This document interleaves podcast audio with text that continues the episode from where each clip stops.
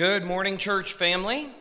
I'll be jumping around in scripture today as we continue with the main themes from John in the crucifixion of Jesus, the cross of which we've been studying, but with a different direction. Last week we looked at Jesus before Pilate, Pilate's recognition of Jesus as King of the Jews. We looked at the rejection of Jesus by the Jews and Jesus' response to it all. Today we shift directions and look towards the cross, Jesus, and us.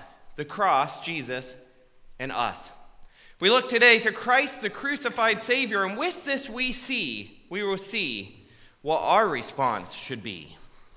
What should our response be to Jesus and the cross? Hold your head high and come alive as we boast in the cross of Jesus. As we boast in the cross of Jesus. You see, more than 2,000 years ago, God's plan of redemption altered the world forever. The power of sin and death was broken through the crucifixion and resurrection of Jesus Christ, our King. Death was defeated. True life, spiritual life, and God's life triumphed. Now, because of Christ, we need not look down in fear or defeat, but hold our heads high as we focus on the cross and come alive through the great sacrifice Jesus made, the greatest sacrifice ever. The life Jesus offers, it is reason to come alive and celebrate. It is not easy to read or think about the crucifixion. It's not a pretty picture, but it is good as we continue to discover the life giving truths and blessings of which Christ's sacrifice brings. It's amazing, it's baffling, it's mysterious. But God powerfully does transform each one of us into a new creation. And it's because of Christ. As 2 Corinthians 5:17 says, if anyone is in Christ, he is a new creation. The old has passed away. Behold, the new has come. We are restored through Jesus, his cross, and his resurrection to a newness of life, with new opportunities and with new equipping through his Spirit which resides within us. Through Christ's death, we are greatly blessed. But still, death is not a pretty picture, and it's difficult to look at. It's difficult to look at death, but sometimes we must, and when we do, it impacts us. I don't know if you have ever been in the room when someone has taken their last breath, is in their final days, hours, or moments, but you never forget those moments of time I once heard a story of a pastor doing a bedside visit. It was one of the first things he did as a full time pastor. All he knew was that a family who had once visited the church was asking for a pastor to come pray for a young man who was in the hospital. He walked in, and as he walked in, he found a young man in his early 20s who had been in a tragic circumstance and now was getting assistance from machines to maintain his life. This pastor, he didn't know what was going on, but he met with the family. They asked him to pray, and he did. Then, when he said amen, the machines were disabled and he took his last breath. Something like that, it impacts you, it sticks with you. You may have a different story, maybe a very personal one one which hurts to remember or think of. Whatever the case, though, I think the following is true.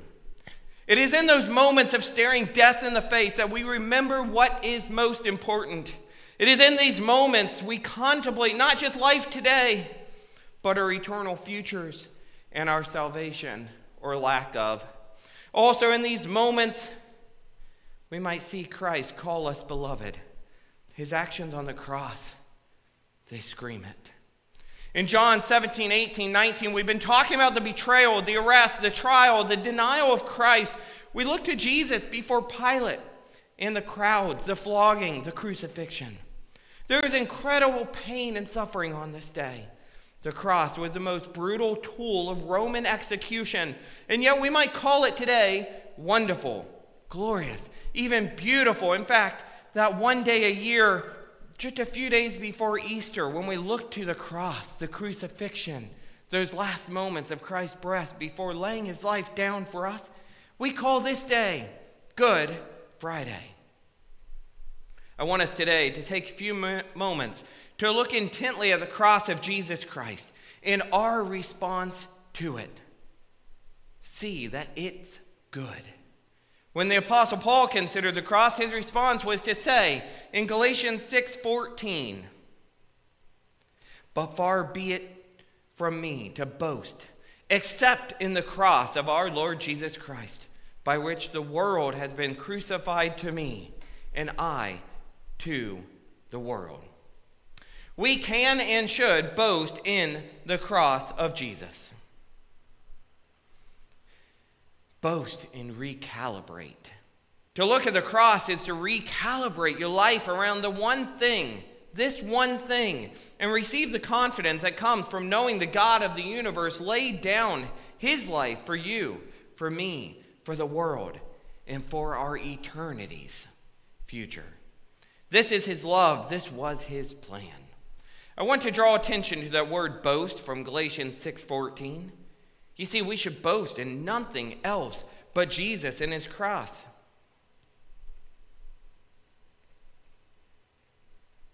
No Christian should have such confidence in anything other than the cross of Jesus Christ, the crucified Lord.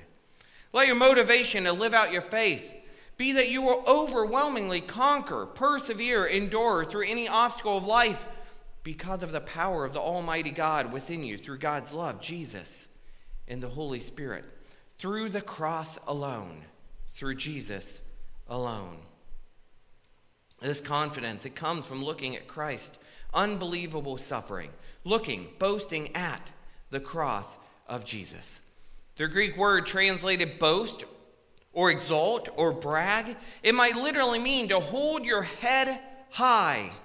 As you think of somebody boasting, they don't generally hold their head low, they hold their head high and boast about how great something is with great excitement, as if bragging. To boast might literally mean to hold your head high. So, as we talk about the cross of Christ today, we see point one because of the cross of Jesus, our crucified Savior, our Lord, we might hold our heads high as we look upon the cross. We live in a look down society, though, don't we? When you sit at a stoplight, pay attention to the other people at the light. They're not looking up, waiting for light to change. They're looking down, often down at their phones. We look down all the time. We look down at our computers, at our phones. We look down to read, to text, to surf social media and reels. We look down as we stand over a countertop preparing a meal. We look down as we look at a microwave. We look down as we work at our workbenches or at our jobs. We don't often look up as we should. So many of our daily activities and habits cause us to look down. But listen to this. I read this week that there are 70 trillion cells in our body, and every single one of them is impacted by the condition of which we look. When we look down too much, our spinal cord is compressed in a different position than what might allow the life force to truly flow. Whenever you look down, one could say you're compressing the spinal cord then in a negative way. You're literally cutting off some of the functions of your nervous system. We should be looking up much more than we look down. Throw your shoulders back, tilt your neck back, lift your chin, and look up. This posture can literally help restore life to the body, and it's the posture of which the Apostle Paul challenges us to live in, as he says to boast. But as we boast with heads held high, recognize, remember, it's because of Jesus as our crucified Savior, our King. It's because we know what hope and joy we're living in and why. Holding your head high, it's a corrective measure to our body, but it's also a corrective measure for our soul as we remember we don't save ourselves. Christ and his work upon that cross is our salvation. Hope is built on nothing less than Jesus' blood and righteousness. That reminds me of a famous song by Edward Mote from the late 1700s, early 1800s. It goes something like this My hope is built on nothing less than Jesus' blood and righteousness. I dare not trust the sweetest frame, but wholly lean on Jesus' name. On Christ, the solid rock, I stand. All other ground is sinking sand. All other ground is sinking sand. Can you say that with me? On Christ the solid rock I stand, all other ground is sinking sand. All other ground is sinking sand. We're saved through the cross of Jesus. So we can look up, hold our heads high, and come alive. It's also backed by Scripture, not just this song, but it should also be illustrated by our lives, by how we walk, how we live. We must look up when others are looking down, look up to bring attention to Jesus. As we look at his life and see what he's done for us, it allows us to recalibrate all the ways in which our lives have gotten out of alignment. We focus on what matters when we look up. Notice, we don't hold our heads high about the importance of our work. We don't hold our heads high about our gifts or talents, except as how they might glorify God or be by God. We don't hold our heads high about our contributions, our accomplishments. We follow the example of Jesus, who stepped out of heaven and made himself of no reputation, made himself a servant and a friend of sinners. We look up and hold our heads high to behold Jesus, the Christ, the Messiah, the Savior of the world. As John 1:29 says, "Behold the Lamb of God, who takes away the sin of the world." What an amazing reference John the Baptist made when Jesus first came on the scene. Before he had performed any miracles of his first of his public ministry, he entered the scene. And John says, Behold, behold, the Lamb of God who takes away the sins of the world. Behold, he says, see, look upon, experience Jesus. Look upon the Lamb, the Lamb born in Bethlehem. Jesus was and is the Lamb of God, born to be the perfect sacrifice for sinful humanity, born to be the price of our reconciliation back to God, born to be the payment for our sins, our transgressions. Point two, because of Christ our Savior, our crucified Savior, we should be holding our heads high, looking upon Jesus as the Lamb of God. Hold your head high. Look upon the one who ate with sinners and who welcomed the needy, the outsiders. Look upon the one who said, Let the little children come to me. Hold your heads up. Look to the one who never forced himself on anyone, yet welcomed and listened to all. Hold your head up high while the Son of Man walks upon water, calms the sea, casts out demons, feeds the hungry. Behold Jesus. Hold your head high and look as the blind receive sight, as the lame learn to walk again, as the diseased are healed, and as those held captive to the sins are set free, chains broken, yokes removed. Hold your head up high and look at the Lamb of God Jesus the Christ, who takes away the sins of the world. Behold, behold the man. Hold your head high and boast in Jesus, the Lamb of God, in the same way that John the Baptist told us to behold him. Remember the words of Pontius Pilate from last week. John 19:5 said, "So Jesus came out wearing the crown of thorns and the purple robe, and Pilate said to them, Behold the man." Pilate said, Behold the man, and we too should hold our heads high as we behold the man, Jesus, and then declare Jesus as Messiah, Lord, King of our lives. We must first behold Jesus to declare Jesus. We must first behold Jesus to declare Jesus. Let's say that together. Hey, repeat after me. Behold Jesus to declare Jesus. Behold Jesus to declare Jesus. See him, experience him. Look at him now and remember this day that occurred 2,000 years ago. Look to the not so pretty picture of Jesus and the cross. Behold and boast what he did for love for you. He has been betrayed, abandoned by his own followers, denied by his closest friends. He has been whipped, flogged by the Romans. They then pushed a crown of thorns into his head, and Pilate brought him forward, saying to behold him.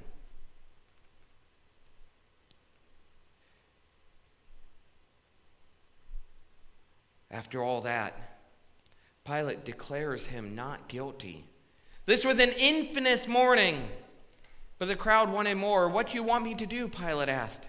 Take him away, they shouted. Crucify him. We cannot physically see him today, but as best as we can, in as one pastor stated, our mind's eye, we can look up and look upon him and boast, brag, exalt. Have confidence. And as you boast, have faith, have joy, and rejoice, as 1 Peter 1 8 9 proclaims, encourages, challenges us, uh, saying, Though you have not seen him, you love him. Though you do not now see him, you believe in him and rejoice with joy that is inexpressible and filled with glory, obtaining the outcome of your faith, the salvation of your souls. There's a three step plan for us here today, people. One, love him. Two, believe. And three, rejoice. But how can we look back at such suffering and death and be filled with joy inexpressible? How? Why? Because we can see it as personal to us. It was for me and it was for you. Look to 1 Peter 18 to 19. It says, For you know that God paid a ransom to save you from the empty life you inherited from your ancestors. And it was not paid with mere gold or silver, which lose their value. It was the precious blood of Christ, the sinless, spotless Lamb of God. Jesus was battered and beaten, abused and abandoned with only one motivation us the love of the children of God. 1 John 3:16 tells us, "By this we know love that he laid down his life for us, and we ought to lay down our lives for the brothers." Jesus would lay down his life for us. Let's continue to look at, to the picture of the cross of which we can boast in, knowing the love for us which is shown through his sacrifice. His body was laid down attached to the beams of the cross by Roman nails. 1 Peter 2:24 says, "He himself bore our sins in his body on the tree, that we might die to sin and live to the righteousness. By his wounds we have been healed."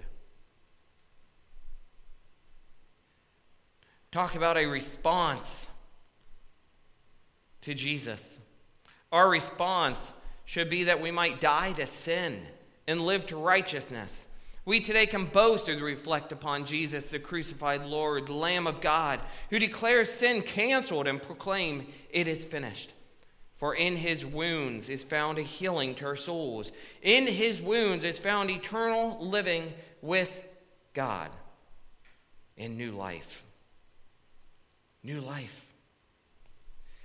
It's a beautiful mystery that the streams of blood from the lashing, the nails, and thorns might cover the sins of the world.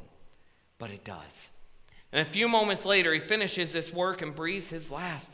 And as his work is finished, we have not just a cross, not just a lamb, but a Savior and Lord, a King to recognize and to remember for all time. That's our closing point and application here. Hold your head high as you look upon your crucified Savior as your king. Here are some takeaways, your take homes. We must come alive to the cross of Jesus.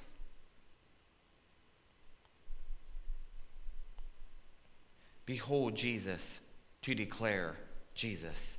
Boast not in your own power, but in the power of the cross of Jesus as you live for him and his kingdom. As you live for him and his kingdom. That's a response to Jesus as our crucified Savior right there. As we hold his suffering in our hearts, we should have not just sorrow or grief, heads hanging low, but overwhelming gratitude and humility, walking alive and celebrating the great sacrifice of Christ, your crucified Savior, your Lord, your King. Yes, it is almost impossible not to bow your head in sorrow and reverence. Death is hard to look at. Yet today, as followers of Christ, we may also celebrate in life and walk in the hope and joy of new life with head lifted high, boasting in high. And finally, my closing thought or challenge is this check yourself at the door. Check your attitude, check your mental and spiritual state. Look up, my friends. Look up and see what your head direction is saying to the world around you. Look up and see the mission field still present. Behold Jesus, to declare Jesus. Look up and boast Christ was crucified, but he is now alive, and because of him, so are you. So are you. Let's close in prayer and song now. Lord Jesus, we thank you for yes, we can and should boast in the cross. But not just any cross, not our cross, not the cross of those two beside you that day, but your cross. For through you, upon that cross, we find salvation for eternity, life, hope, joy forevermore. May we remember your love and live in the same love. And it's in your holy and powerful name we pray. All God's people said, Amen and amen.